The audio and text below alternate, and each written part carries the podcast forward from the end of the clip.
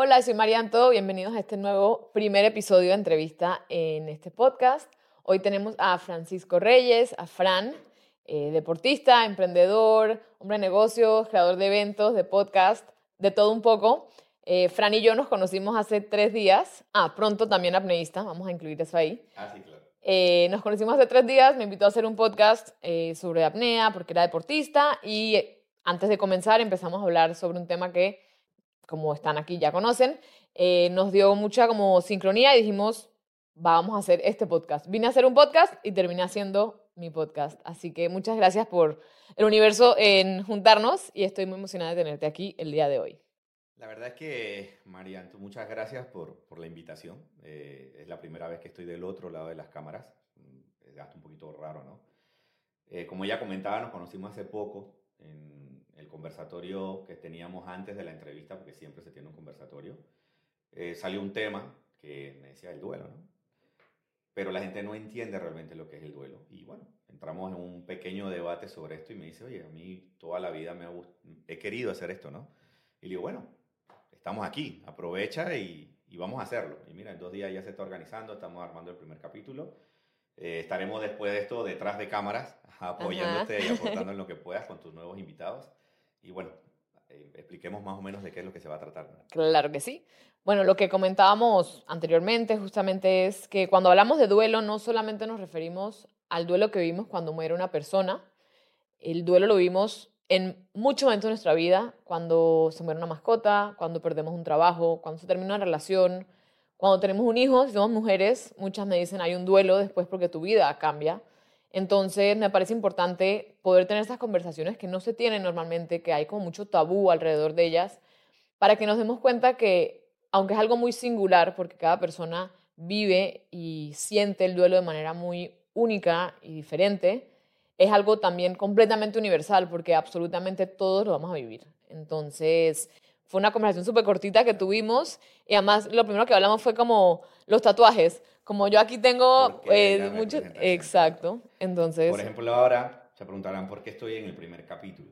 Mm, en la empatía que tuvimos en la conversación, ahora te lo cuento, no te lo conté ese momento. Se murió mi papá cuando yo tenía 15 años, se murió el día de mi cumpleaños. Son épocas trágicas comenzamos a hablar del tema de por qué la gente después de esto va cuando la gente se muere. Para mí es algo como engorroso, pues nadie sabe el sentimiento que tú tienes cuando te pasa eso. Eh, a los 18 años pierdo a mi mejor amigo, persona que pensé que nunca iba a perder, pero lo pierdo de una forma de una pelea, o sea, no lo pierdo porque se murió. Y esto es peor porque esto es un arrastre que tú llevas de por vida. O sea, eh, tengo un divorcio, o sea, he venido acumulando ciertas cosas y no soy un experto en esto, no soy psicólogo, pero conversando con ella le decía, pero es que si tú no lo vives, a mí me parece un poco hipócrita, ¿no? Tuve un podcast de un padre, no tengo una contra religión, ojo, pero el padre va y te dice, vamos a hablar de los matrimonios. O sea, como alguien que nunca se ha casado, que no sabe lo que es estarse casado. Eh, el otro día me decía un amigo, y tengo un amigo que se hizo famoso eh, hablando de divorcios y hace coaching a, a, parejas que se divorciaron. Yo, ah, bueno, ¿cuántos divorcios lleva? Y que no, él nunca se ha casado. Ok. Entonces, ¿cómo tú llevas eso si tú no sabes lo que realmente la gente piensa, no? Entonces, bueno, cada vez como tú, cuando conversamos, yo te decía, claro, no solamente es perder a alguien, y la gente no lo entiende cómo llevar un duelo. Pierdes un trabajo, o sea, tienes una superposición, pierdes ese trabajo, después no sabes qué hacer, quedas en el aire y eres empresario, eh, estudiaste afuera, tienes una vida exitosa, una familia exitosa, pero, pero, no sabes qué pasó ahí, no sabes cómo seguir adelante, no sabes la barrera esa que te pusieron y cómo echar para adelante, ¿no? Entonces, todo este tipo de duelo, no sé si se tratarán de la misma forma, pero ahora la gente muchas veces me dice, oye, ¿cómo hiciste después del divorcio? Y tengo amigos que se han divorciado y digo, mira, hermano, viene esto, viene esto, viene esto. Eh, lo principal es tu cerebro que se, se conecte con, con qué quiero hacer. O sea, imagínate, yo perdí, ah, entre las pérdidas, el primer proyecto que creé lo perdí. También sí. conversando con mi socio en el estudio que está más del otro lado de las cámaras, yo le decía, si tú no pasas eso, si a ti no te han demandado, si tú no estés divorciado, o sea, ¿cómo tú puedes llegar a ser exitoso? Si realmente no conoces el fracaso, yo creo que tienes que conocer el fracaso claro. para poder conectar el, al éxito. Mira todo lo que hemos creado para los deportes, para los deportistas, para el estudio. Eh, seguimos apoyando a gente, mira, ahora ya tú estás desarrollando el proyecto que me dijiste, algún día lo quiero hacer. Y le dije, no, vamos a hacerlo ya. todavía no hay nombre. no hay, un nombre definido todavía para el podcast. Eh, pero vi el empuje, vi las ganas y, y, entre estas pérdidas aprendí también que la persona que quiere que lo apoyen y que la ayuden va a echar para adelante. Pero la persona que entra en negación, no sabe cómo manejar esa pérdida, no va a echar para adelante. O sea, se va a quedar toda la vida lamentándose. Yo pude haber sido el mejor empresario, yo tenía la idea de esto, lo pude haber desarrollado, me pude haber vuelto a casar, pude haber vuelto a tener hijos. ¿Me entiendes? Y yo creo que es normal sentir eso en todos los duelos un momento, un rato. El problema es cuando nos quedamos en ese hueco y no logramos salir y estamos como, nos repetimos esa narrativa y nos repetimos la historia y no la creemos. Mira, mira que, que en, esa, en esa experiencia, lo bueno es que aquí todo es vida real. O sea, aquí no hay nada de un libro, yo ni siquiera leo libros, no. nunca aprendí a cultivar la lectura y lo lamento ahora, mi hija le estoy tratando de explicar. Pero en eso mucha gente dice, yo quiero ser fuerte. Y de verdad no tienes que ser fuerte. Gracias. O sea, tú tienes que tener ese duelo, sufrirlo, llorarlo, es más, yo siento que el, el, ser humano, de vez en cuando, oye, hasta porque sí, necesito llorar. Sí, hay que soltarlo. a veces me voy a ver películas tristes, pues, porque como ahora todo está saliendo tan chévere, que tengo que volver a que mi cuerpo sienta esas emociones y sepa, porque si voy a volver a tener una caída, ya sé cómo volver a levantarme. Exacto. Entonces, cuando alguien tiene una, una pérdida, todo el mundo viene y te dice, sé fuerte, sé duro, va, no, hermano, llora, exacto. bótalo, exprésalo, se te acaba ahí la persona que era más importante en tu vida y no lo vas a volver a ver más nunca. Sí, yo me acuerdo, o sea, yo soy súper visual en mis recuerdos y me acuerdo la noche que mi hermanito se murió cuando yo tenía 19 años y fue inesperado, fue así como... Hoy. Sí, sí. eh, y me acuerdo estar en la casa esa noche con toda la policía y todo, o sea, todo como ese revolú. Y un amigo de mi papá que lo dijo con todo como el corazón del mundo sin saber en verdad lo que me estaba diciendo porque la gente no sabe qué hacer y me dijo, tienes que ser fuerte, tienes que ser fuerte por tus papás. Y yo mirando para atrás digo, dije, no, yo lo que nunca le voy a decir a alguien cuando está pasando por un momento difícil es, tienes que ser fuerte. No tienes que ser nada más de lo que te nace ser en ese momento porque tienes que vivirlo, como dijimos, vivirlo y sentirlo y todo lo que implica y poder salir de ahí, porque, porque si nos fingimos de que estoy fuerte, no me pasó nada, no me pasó nada, es peor, eso se va acumulando, vamos creando como capas y capas y cada vez más difícil, pero es como una cosa que se va pudriendo allá adentro y no podemos sacar. Pues sabes que en estos temas culturales de errores que tenemos, porque lamentablemente es cultural, por ejemplo, cuando se muere mi papá me dice todo el mundo, Ahora tienes que hacerte cargo de tu familia. Eres el hombre de la casa. Eres el hombre de la casa porque tengo dos hermanas y una mamá. vivo en un matriarcado. Exacto. Pero eh, eso ahí que te dijeron, eso que te dijeron es un patriarcado. Y, yo al, inicio dije, sí, tienes razón, yo tengo que luchar por ellos, yo tengo que... Pero después me di cuenta que no solamente me está haciendo un daño yo, o sea, le está haciendo daño a toda mi familia. Porque en verdad yo no soy su papá, esas son mis hermanas. Y, y sí, tengo que cuidarla como un hermano, no como un padre y yo no soy el esposo de mi mamá. Soy el hijo de mi mamá.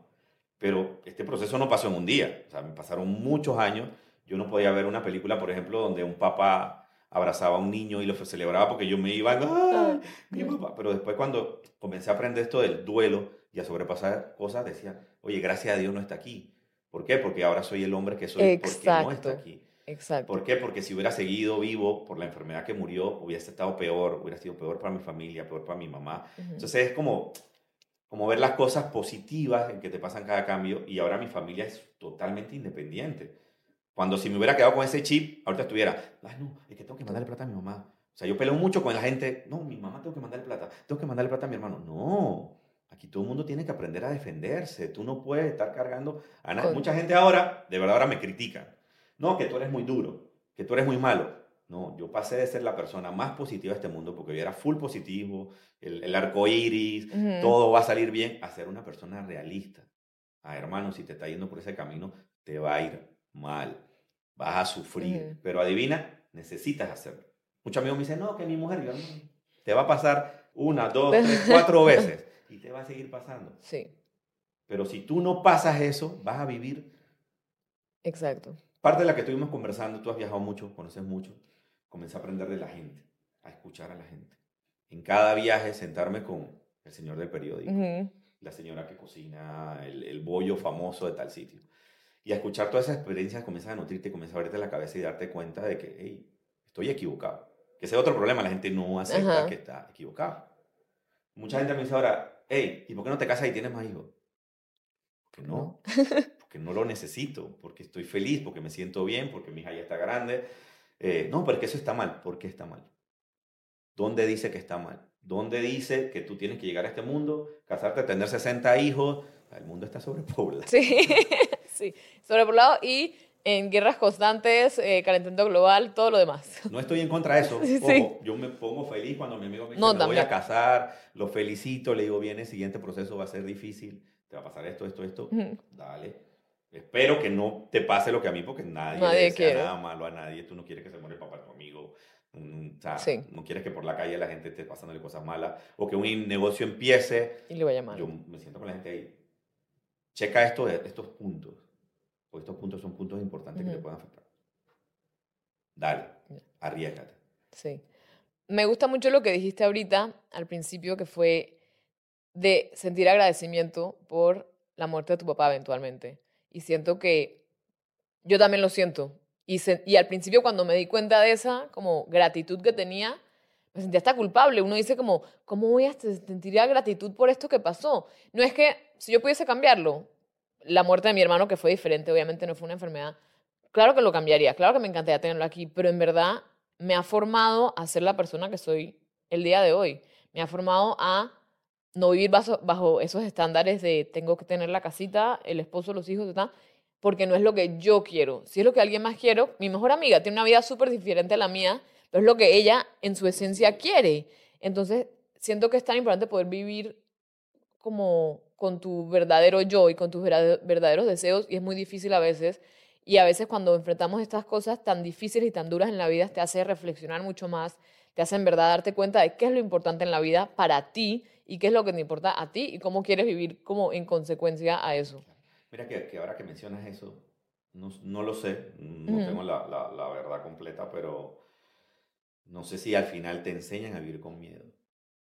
Entonces, al mantenerte con, con, con ese miedo, tú no desarrollas, tú no creces, tú no amplías. Sí. Mira, yo soy una persona que ha hecho muchas cosas y mucha gente dice, wow, pero cuando tuve la entrevista contigo, que me decías a los sitios que fuiste, cómo fuiste, y simplemente dijiste, hey, a lo que venga. O sea, yo me sentí como chiquito.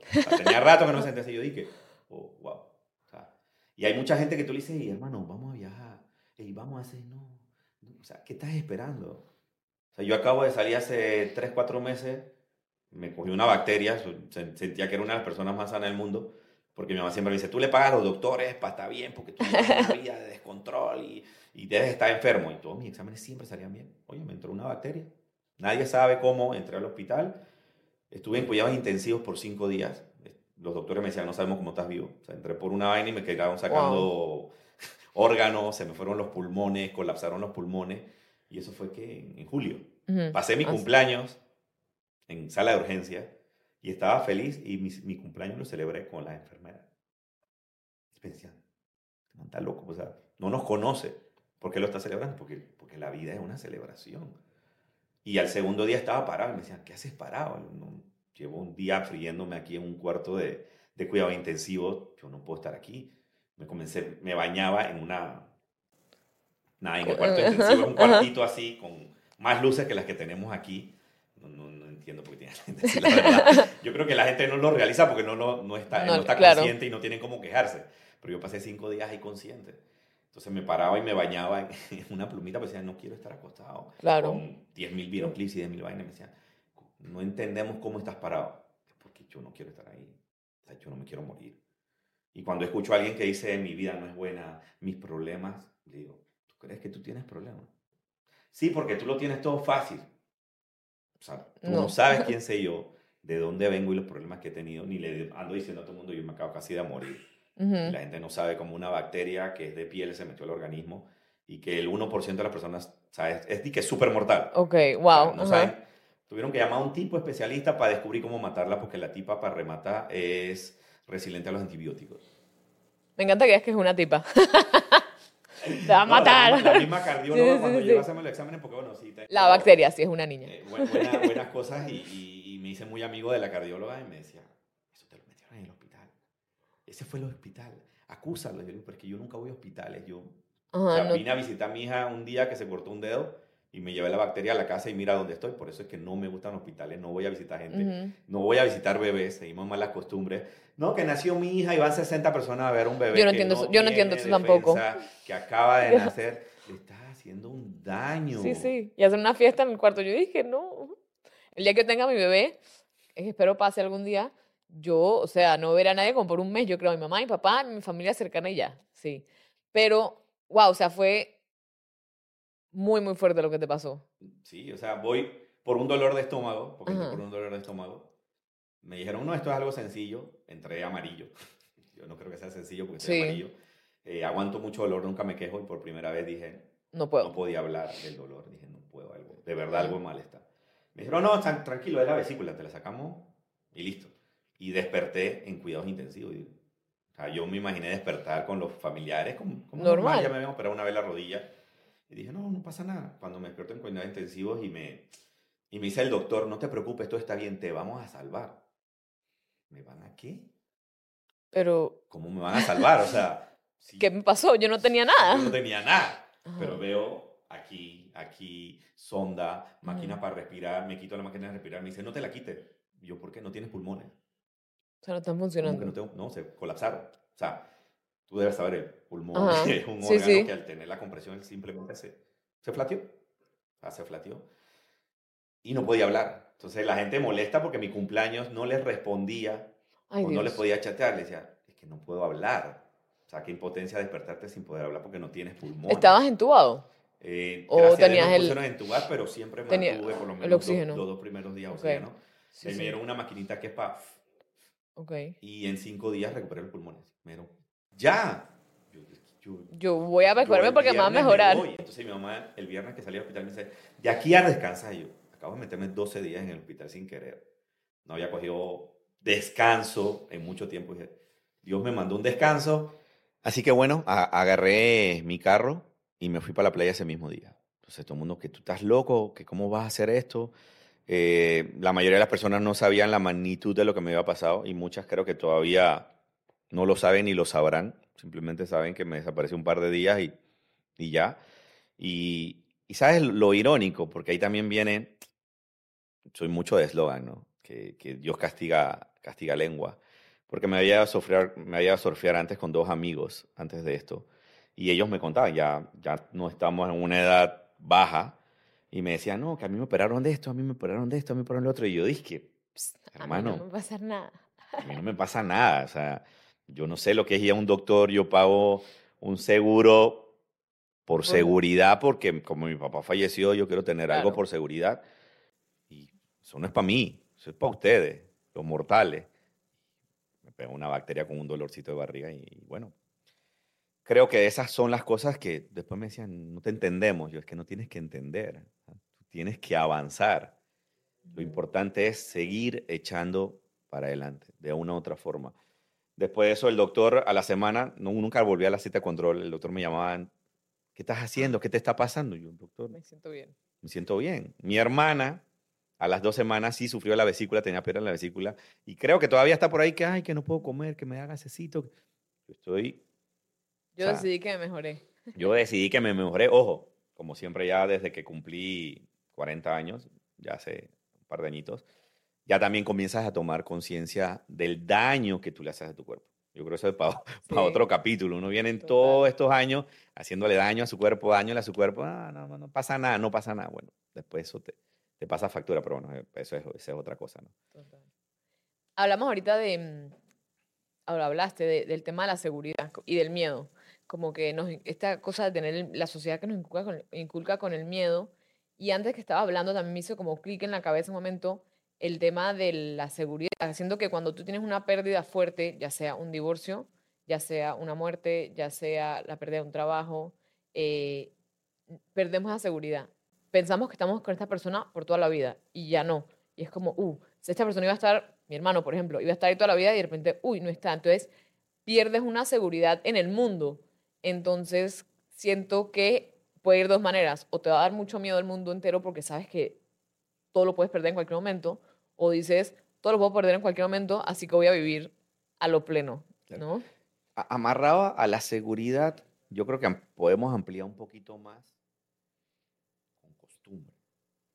O sea, tú te acostumbras. Un ejemplo, te acostumbras a esa persona que está al lado tuyo y dice, bueno, sí, puede ser peor, también puede ser mejor. o sea, no te va a pasar nada si llegas donde tu mamá y le dice, mamá, me voy a divorciar. O sea, cuando yo me divorcié, literal, agarré una mochilita, dejé todo lo banal. Por eso digo, son aprendizajes, ¿no? Estaba con el chip de casa, carro, la barbacoa, la pared, hermano, dejé todo, agarré una mochilita. Yo nunca fui a buscar ni siquiera mi ropa, porque todavía debe, debe estar allá. Todavía me llamaron y dije, oye, ¿qué vas a hacer con eso? No lo he usado en 10 años, bota eso. Eso ya, regálalo. Pierdes eso, o sea, comienzas a desprenderte de cosas, o sea, vuelves a educarte, a reconfigurar tu cerebro. O sea, te enseñaron que eso era lo, lo que necesitas, lo que tienes. Comienzas a... Regresé supuestamente como un perdedor a la casa de mi mamá, con una mochilita, al, ni siquiera a mi cuarto, porque ya mi cuarto no era ni mío, o sea, el cuarto que sobraba, o sea, súper, hiper, duper, em, sin empresa, sin mujer, sin mi hija, que por eso me decían, perdiste a tu hija. Y después, ¿sabes qué? No perdí a mi hija, gané una amiga. Mi hija hoy es mi amiga. Porque en eso, de costumbre, yo pasaba con mi hija 24/7. Eso no es sano. Eso no es saludable. O sea, yo estaba creando un niño en una niña. Sí, porque soy niño. Yo, Mi ex me decía, pero ¿por qué no le enseñas esas cosas a que se peine?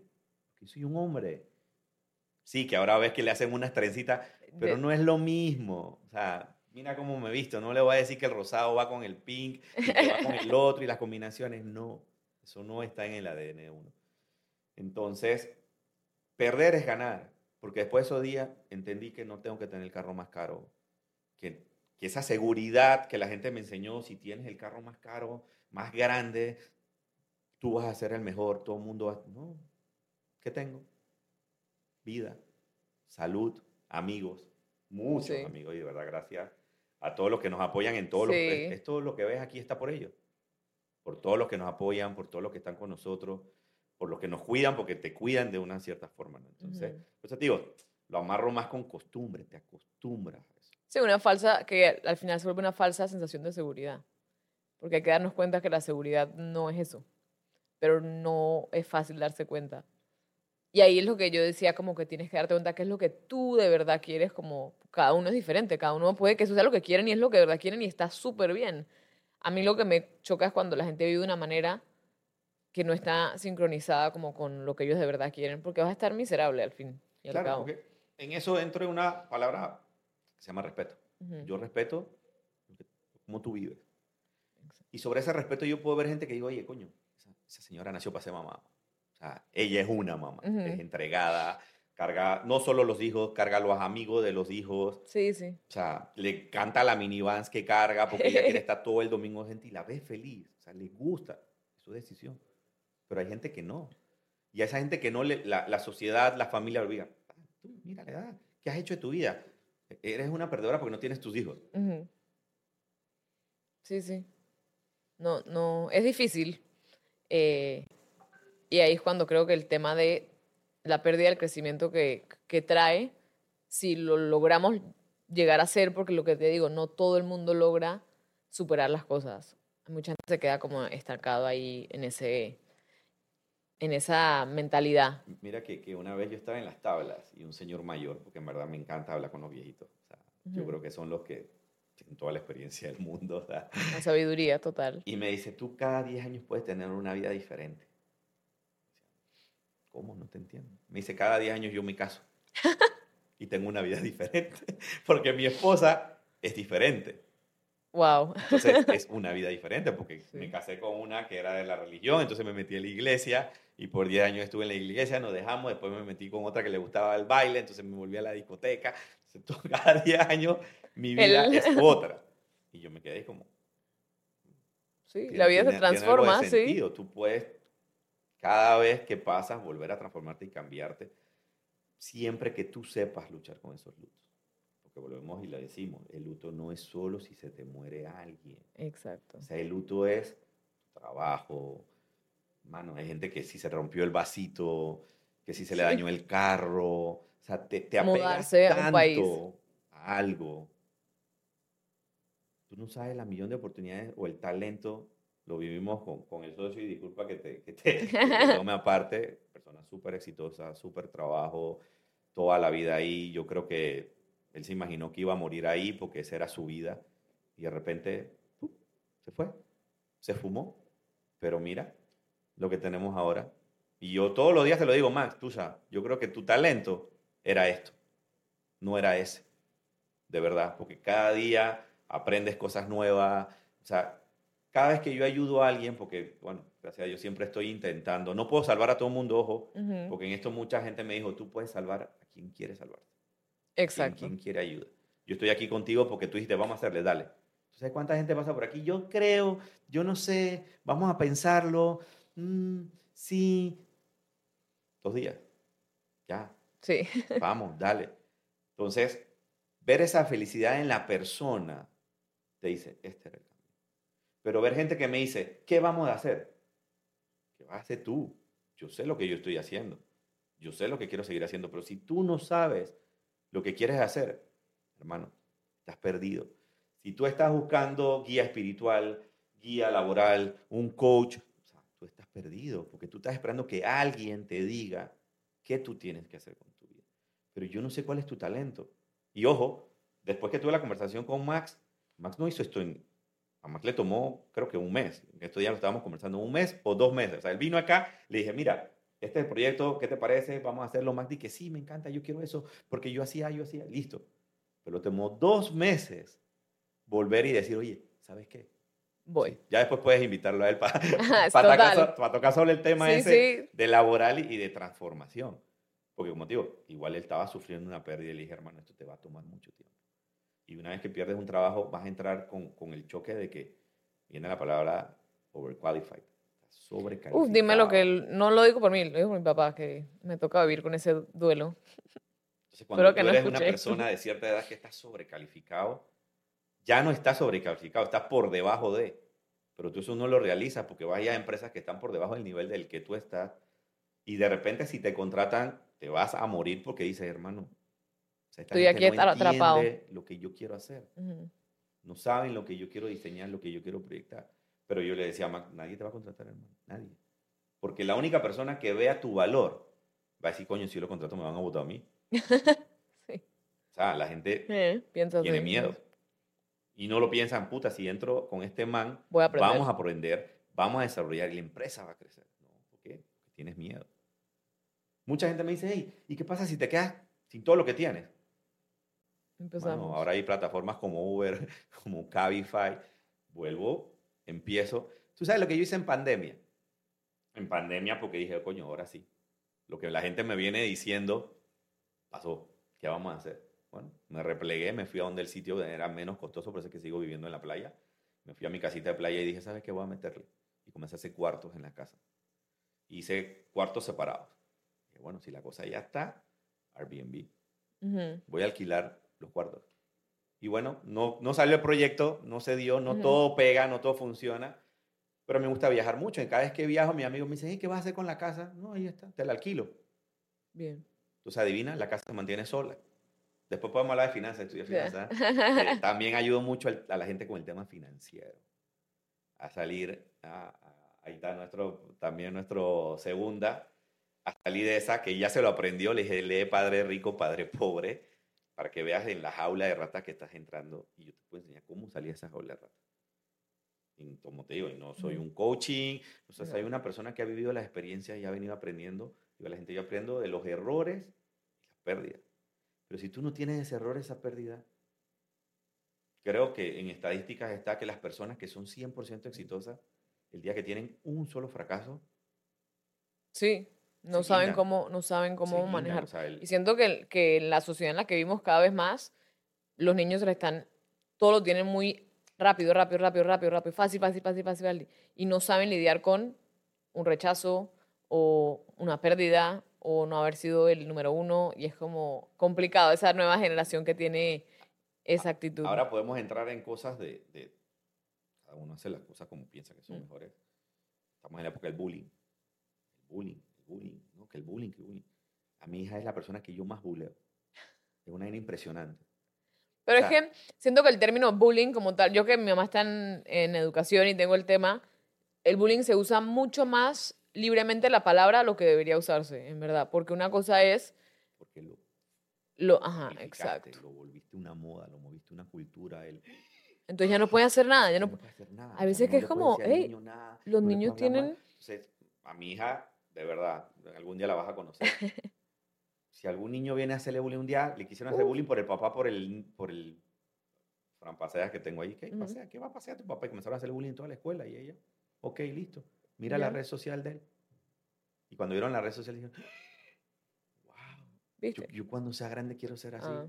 Entonces ella pasa de, ya no, es difícil tener un bullying. Aparte que mi familia también es, si tú no te crías en un ambiente hostil, el mundo es hostil. Exacto. Y no tiene que ser hostil, dije, que te estén pegando, no digo así, pero un ambiente en el que La vida es dura. te ponen límites y te ponen reglas y, y, y tú vives como... En la vida vas a vivir por traiciones, por desamores, por tantas cosas que no te entrenan porque te crías en un hogar que te cubren con un mantito de cuidado de no, mi bebé, mi bebé, no le puede pasar nada. Pero cuando te sueltan, que llegas a los 18 años, bueno, algunos se sueltan antes, Sí. y ves cómo es realmente la vida, tú dices, no, no confío en nadie, no, no quiero estar con nadie, no, yo me meto en una burbuja y, y, y me alejo de la sociedad porque la sociedad es mala. Sí, pero así como hay gente mala, hay gente buena. Ujú. Y si te metes ese chip, te cerraste completamente. Entonces yo le digo, yo le di a mi hija las herramientas para que ella se defienda. Ella no necesita a su papá. Es más, yo creo que ella no necesita de ningún hombre, para hablarlo claro. Porque Muy bien. también viví que cuando se murió mi papá, mi mamá era la sombra de mi papá. Y a mi mamá te puedo decir que yo creo que hasta ahora ella todavía no se pudo levantar. O sea, fue una persona que no volvió a trabajar, que no se volvió a casar. Nosotros la niñamos, mamá, sal. No, no, que los tipos nada más no tienen ni plata. Y se, se molesta y se pone. Nunca te diste la oportunidad de hacer más nada. O sea, sí, es bonito ser abuela, chévere, pero esa no es tu vida. Sí. O sea, nunca llegó, porque bueno, no todo el mundo tiene la capacidad o, o las herramientas para poder. Sí. Yo creo que también tiene que ver mucho como generacional, como las generaciones anteriores, cómo era el orden de pareja, de familia, las relaciones hacia la muerte. Siento que ahora por lo menos, quizá no tanto en Latinoamérica, pero en otros países se está hablando más sobre el tema del duelo. sobre el tema- o sea, hay gente que a veces yo le digo a mi abuela hablar de la muerte no le gusta, o sea, no le gusta y no es que no la ha vivido, la ha vivido mucho. Simplemente es como, como cultural un poco. Y también las herramientas que hemos recibido de poder analizar, pensar, conversar, no sé. No sé si podrá llegar a tabú, porque en verdad, parte de lo que me gustó del proyecto que estás haciendo es que si le llega a las personas, le llega de personas correctas, se va a ayudar a mucha gente. Yo coincidí con esto y aprendí la palabra porque aprendí la palabra. O sea, para mí duelo era como todo mundo. Ay, se murió. Es el duelo. Se murió. Ya. Dead. Duelo es todo lo que viene después. Y a veces antes. Entonces, cuando tuve una relación, porque bueno, también no soy exitoso, entonces soy fracaso en las relaciones, fracaso total, pero no se puede tener todo en la vida. Ahí sobrevivo. Entonces, una relación que tuve, quise ayudar mucho a esta persona porque la quería mucho, y la quería ayudar. Y llegué a comenzar a tratar con psicólogos, psiquiatras, porque ya eran, Te era otro tipo ajá. de problemas, ¿no? Y ahí fue cuando conocí una psicóloga de duelo. Entonces yo llevé, así como tú, a una persona para que la vieran y cuando comencé a conversar con la psicóloga me dice, yo quiero después hablar contigo. ¿Ok? ¿Qué pasó? Dice, no, aparte. Sí, pero va a pensar que no, no es nada. güey". Y comenzamos a conversar y me dice, no, mira, esta es mi especialidad, una mexicana. Por ahí yo creo, vamos a poner las redes para que, Sí. la, para que la sigan. Eh, cuando estemos en la edición la vamos a poner. Y esta señora mexicana es una psicóloga de duelo. Y me dice, Frank, tú sigues cometiendo errores. Tú no puedes salvar a todo el mundo. Está muy bonito, ojo, está muy bonito porque tú haces cosas que en estos tiempos nadie hace. Ya nadie voltea atrás a ver qué está pasando. Pero tú lo haces. Y a mí eso me, me llama Ujú. la atención, pues. Y tuve algunas charlas con ella. Y fue, por eso te digo, yo esto ya te lo hago con- Sí, sí, no sí. por mí, porque cuando me senté con esta persona fue como, Wow. "Uh, Sí. era eso. Ya entiendo. O sea, porque ya hay una persona estudiada, se dedica a eso, Sí. comenzó a abrirme ventanas, porque son como ventanas que tú tienes en su, tu cerebro cerrado. Y después de eso yo entendí que esta relación la tenía que lo que no te hace bien, aunque tú pienses que te está haciendo bien, no es un bueno para ti. Exacto. Y entonces fuiste con esta señora a unas sesiones de terapia.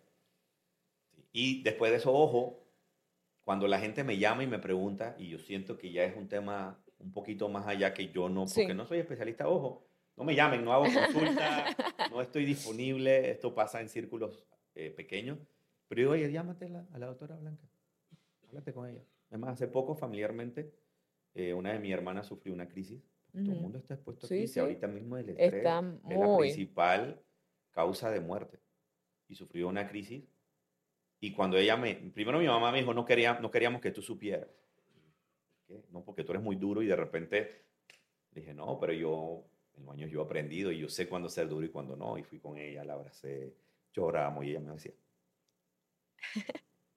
y aprendí a escuchar.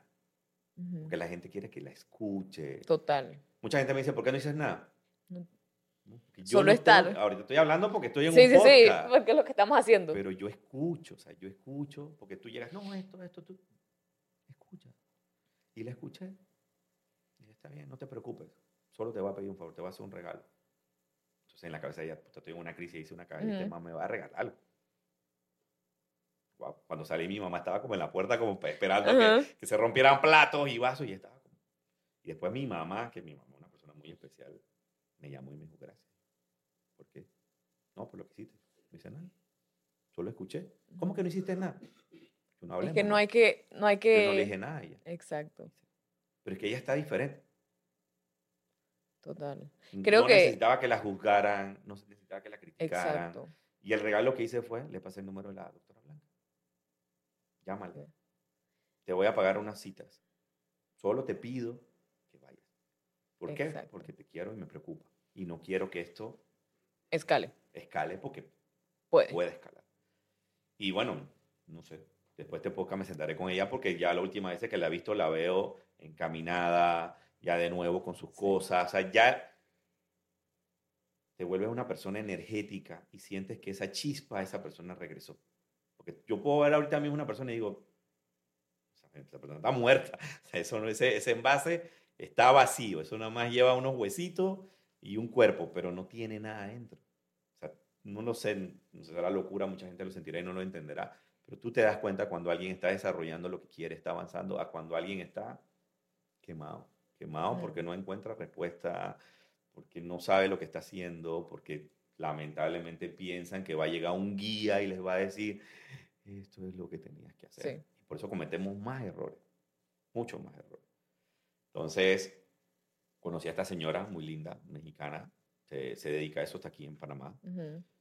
Y dije, mi labor es ni siquiera hacerlo, pasarlo. Cuando yo sé que ya es algo muy grave, oye, vaya que la atienda.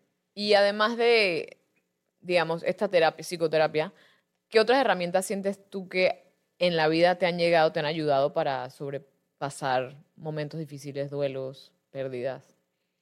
Sea, ¿sabes? Yo siento que al final es el desahogo. Es que si tú no, no lo experimentas y lo botas, te lo quedas. Lo quedas y lo mantienes. Mm, hay otra que, que para mí, para mucha gente le gusta mucho, pero bueno, sé que todos los pueden hacer, pero dicen en su cabeza, no puedo, no puedo, no puedo, y es viajar. quiero que sepas que la primera, llevo dos divorcios. Por eso te iba a decir, en mi primer divorcio lo primero que hice fue, chao, o sea, agarré un avión, pero fue una vaina así de estas mágicas. Me llama un amigo, oye, no, que hay un juego de Real Madrid, yo no voy a juego de fútbol. No, que hay un juego de Real Madrid en Estados Unidos, voy. No, pero voy. Voy. Sí, voy. ¿Cuándo nos vamos? No, que es mañana voy. No, ¿y cómo vamos? Hermano, tú me llamaste, nos vamos. Yo no sé ahora cómo va a ser, pero nos vamos. No tenía casa, no tenía empresa, no tenía nada. Lo poquito que me quedaba era, me voy. Y desde ese día, o sea, de verdad intento no parar. Eh, siento que el aprendizaje, la cultura, alguien ahora te habla de las calles están dañadas porque acabo de venir El Salvador. El Salvador es una autopista total porque Panamá, que es el lugar de las Américas, no lo puede tener por voluntad de la gente, porque la gente está acostumbrada, la culpa es del maestro, la culpa es del gobierno, la culpa es de mis papás, ¿no? La culpa es tuya. Panamá para mí es una de las ciudades más sucias ahorita mismo de Latinoamérica. Mm. Y le echamos la culpa a la basura. ¿Quién botó esa basura ahí? A mí me parezco loquito, en todos lados ando con una bolsita. Mi carro parece un basurero, porque todo lo que veo por ahí lo recojo lo metal carne. Me dice, ¿por qué tu carro está tan cochino? Porque después tengo que esperar para llegar a un sitio para botarlo, porque no, lo, no lo puedo tirar por la ventana. Tengo una bolsa gigante atrás en la llanta de basura. Y digo a la gente, hey, bota la cosa aquí, bota la cosa aquí. Porque eso está en, uno. Y seguimos en cultura y enseñanza. Nos acostumbramos que el gobierno te tiene que dar, que el maestro te tiene que dar. Ah, no, que mi niño es malcriado grosero por culpa del maestro. El niño copia lo que tú haces. El niño es una fotocopia tuya. Y lamentablemente, si tú tienes problemas, esos problemas se los estás transmitiendo a él. Entonces, todos estos miedos y todos estos errores son generacionales. Tu abuelita le decía a tu mamá, no. Y tu mamá que te repite a ti, no. Tú que le repites a tu hijo, no. Sí. Tú estás loco, vas a hacer una empresa. No, no, no. Si vas a trabajar para, casi digo empresa, no quiero mencionar empresa, en tal empresa supermillonaria, hermano, no hay nada mejor que tu propio tiempo. Eso no te lo paga nadie. Sí. Ni toda la plata del mundo porque ahora, aunque no creas, he ayudado en los últimos meses a dos personas súper exitosas de empresas gigantes, ganando salarios gigantes, que un día me dicen, yo veo tu vaina, ¿cómo tú haces? A mí yo no puedo, yo quiero viajar tanto como tú. Yo dije, amiga, tienes siete veces la plata que tengo yo, tú podrías viajar si quieres. Porque la plata no es todo. Exacto. La gente piensa porque te indicaron que tener mucha plata te iba a felicidad. Sí, te ayuda. Sí, sí, sí, eso sí. Te ayuda. Porque, coño, si no, Total. no, no, puedes Te ayuda bastante, exacto. Pero no es el motor principal. Porque si no te quedas en el... Mira, con, con esta persona que estuve conversando, y todos son de verdad, o sea, aquí no hay nada podcast inventado. El señor muchos años en una empresa más grande de Panamá, súper exitoso, súper feliz, y conversando con él me dice, yo no veo a mis hijas, yo no veo a mi familia. ¿Tú crees que a mí no me ofrecieron, cuando yo estuve joven, una empresa internacional me dijo, te damos todo. ¿Yo qué tengo que hacer? Viajar, para trabajar. No es lo mismo. Y dije, me voy a perder la infancia de mi hija. Me voy a, a perder el ballet, el diente. ¿no? Y en esos tiempos la que era mi esposa me decía, ¿sabes cuánta plata vas a perder? A mí no me importa. O sea, no me, es más, creo que mientras menos te importa más, más, más te ofreces, sí. Más, más apareces. Una vaina. Sí, sí, a mí me pasó eso. Ley de la atracción. Total. otro capítulo. Total. Ley de la atracción. Entonces, no sabes cómo, cómo, sabes, cómo avanzar ese pedazo, te quedas ahí como, ¿qué hago? ¿Para dónde voy? Y, te frustra. Entonces, esta persona me decía, ¿qué hago ahora? Y lo mismo que le iba a tomar, ¿qué quieres hacer? Y dice, no, no lo sé. Cuando sepas, vuelve.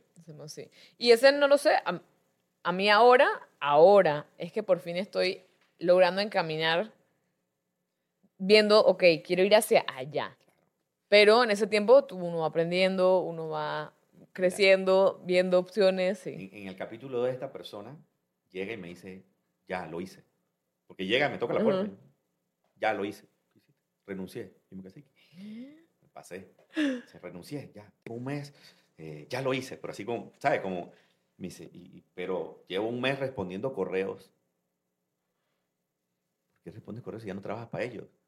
es que, es que te hicieron sentir que eras primordial, te hicieron sentir que eres indispensable, pero no. Cuando tú pagas ese teléfono, esa empresa va a seguir andando. Exacto. Porque el empleado del mes no existe. Te vendieron un chip para seguirte machacando. O sea, entonces me dice, ya, cerró capítulo, cerró teléfono, yo no lo voy a tocar más, ¿ahora qué hago? yo vi que tienes un local así, así.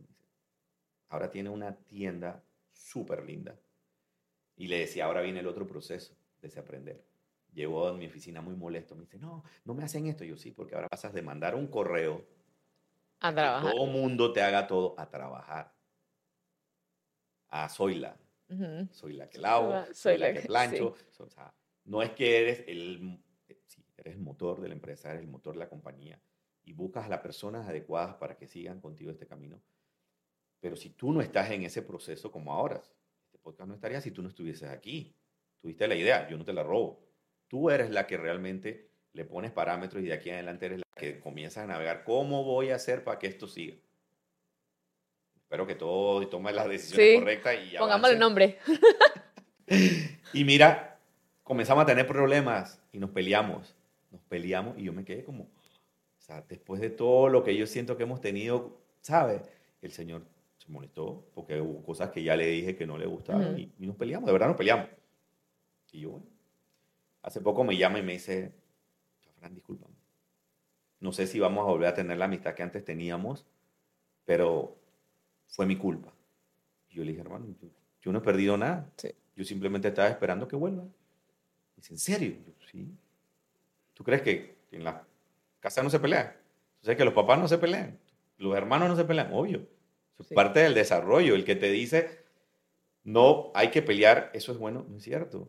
Con mi primera esposa, ella me decía que vivía en un hogar de maravilla porque nunca se había peleado con la hermana. Tú no tienes hermana. ¿Cómo tú nunca te has peleado con tu hermana? Entonces usted es un hipócrita. Y me peleé un mundo con esa gente hasta el día que se dijeron de verdad lo que era. Y fue, me mandaron a salir a la casa. Vete de la casa. Y yo, por favor, no me rompan. Nada. intenten ser. Y me fui. Y, y cuando regresé estaban llorando, abrazadas. y dije, por fin son hermanos. O sea, ¿me entiendes? el mundo no es perfecto. La vida no es perfecta. Si tú no pasas estos baches, vas a seguir siendo un fracasado todo el resto de la vida.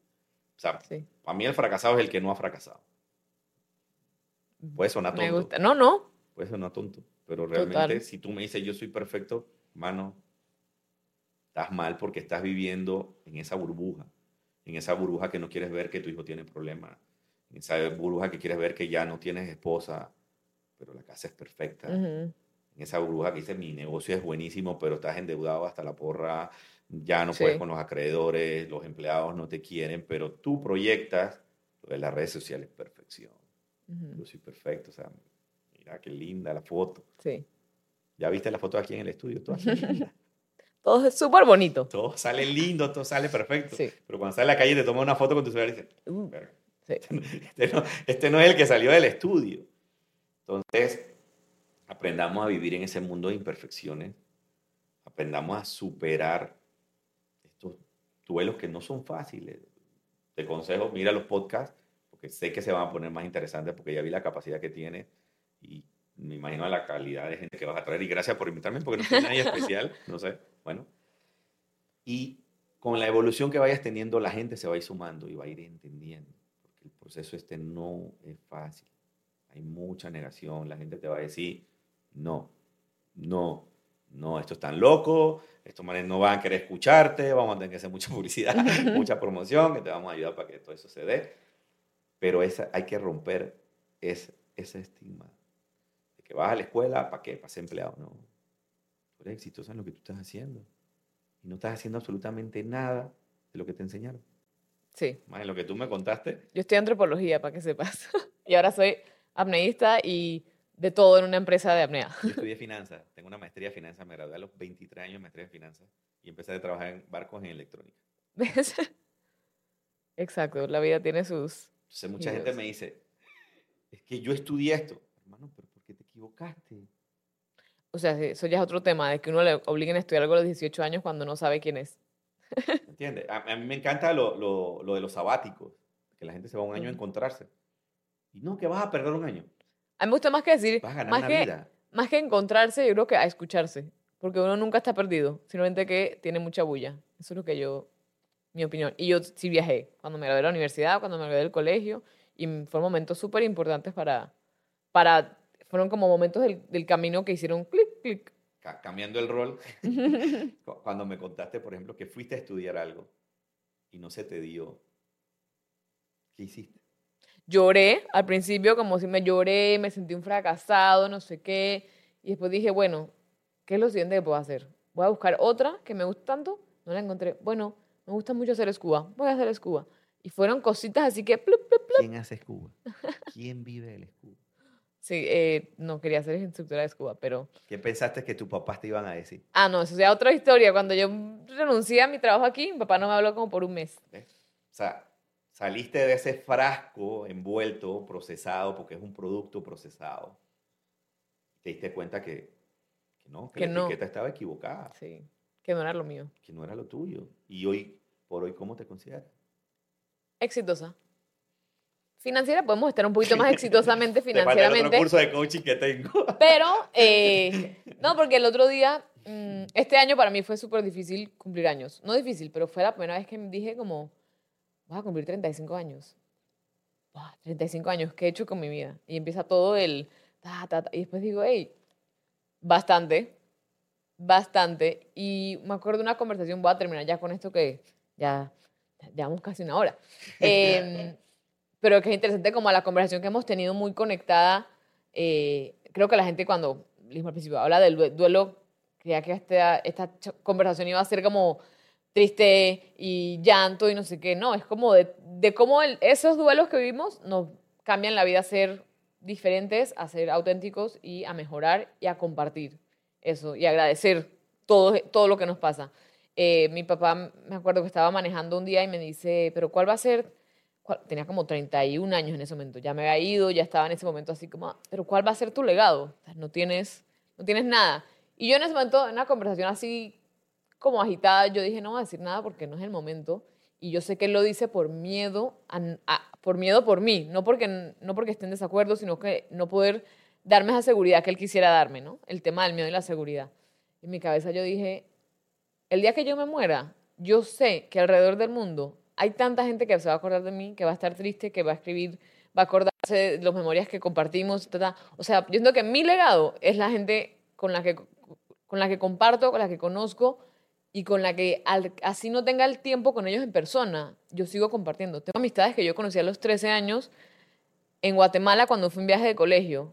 13 años, tengo 35 y todavía tengo amigos, pero amigos de que además es doctor, entonces es mi doctor de cabecera. Yo le mando mis resultados, me, me da su opinión médica, porque yo las conexiones que logro crear son auténticas y, y duran un buen, un buen, buen rato. O sea, eso no tiene precio.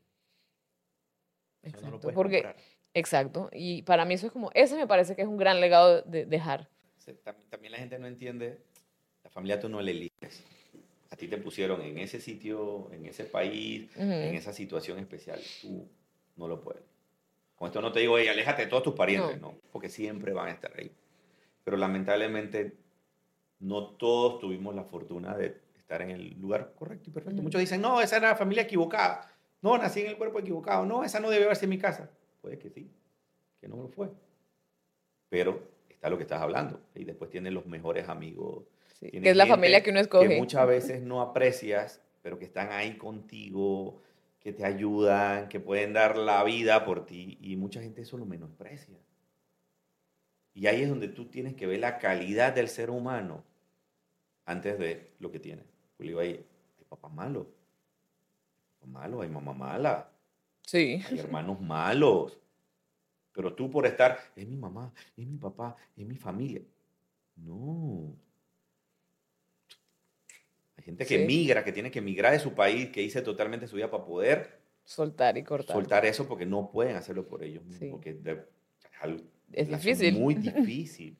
Sí, Pero si tú no haces eso, hermano, en esta vida, la perdiste. sí. Y ya perdiste la oportunidad de compartir con gente que hiciste mejor amigo de un chico que, que tú que ibas a sí. pensar que iba a pasar eso. Sí. Nunca. Sí, entonces uno nace en una familia, pero no puede elegir sus, sus amigos que se vuelven familia. Elígelos Total. bien. Eso yo Sí. solo, uf, yo con mi hija siempre le digo, todos son amistades, todos, todos, quiérelos a todos, hablarle a todos, pero los que tú puedes ya llamar, llamar, perdón, realmente amigos, esos son los que tú tienes que cuidar y que estar ahí. Y lamentablemente muchas veces la mayoría de los que decimos que son amigos no lo son. No están ahí cuando lo necesitamos. Entonces, ese análisis te va a tomar más tiempo, claro. pero Y, si lo sabes hacer bien, y lo aprendemos a veces a los golpes, ¿no? Ahí sí, Todo. pero nos toca aprenderlo cada uno, no, nadie lo puede aprender por nosotros. Pero bueno, Fran, mil gracias por esta conversación, eh, por este primer episodio. Gracias a los que nos están escuchando y mirando. Gráfica Estudio. hay un A comercial Gráfica para- Studio, totalmente. No, no, lo iba a decir. Gracias a Gráfica Studio que tiene un setup increíble. Mira, mi primera palabra en inglés, mi, mi bilingüalismo lo tuve contenido esta, esta, en esta conversación. Estás panameñizando el, el, el Total. podcast, pero bueno, después ya puedes fluir más. Sí, no, pero muchísimas gracias, en verdad, Gráfica Studio, a ti por como darme esa patada al abismo, que es algo, este proyecto es algo que quiero hace como dos años y medio. No, ¿cuándo Wow. fue la pandemia? 2020, ya van, tres años y pico. volando. yo compré el micrófono, grabé un primer coso y nunca salió, nunca nada. Dije como que no, no soy capaz. Eh, entonces, después contaré por qué, por qué empezó, porque tuvo que ver con la muerte de alguien, justamente. Eh, y, nada. Te cuenta que sí lo eres. Y sí lo puedo hacer. Así que muchísimas gracias, gracias a todos. Eh, los espero para el siguiente episodio.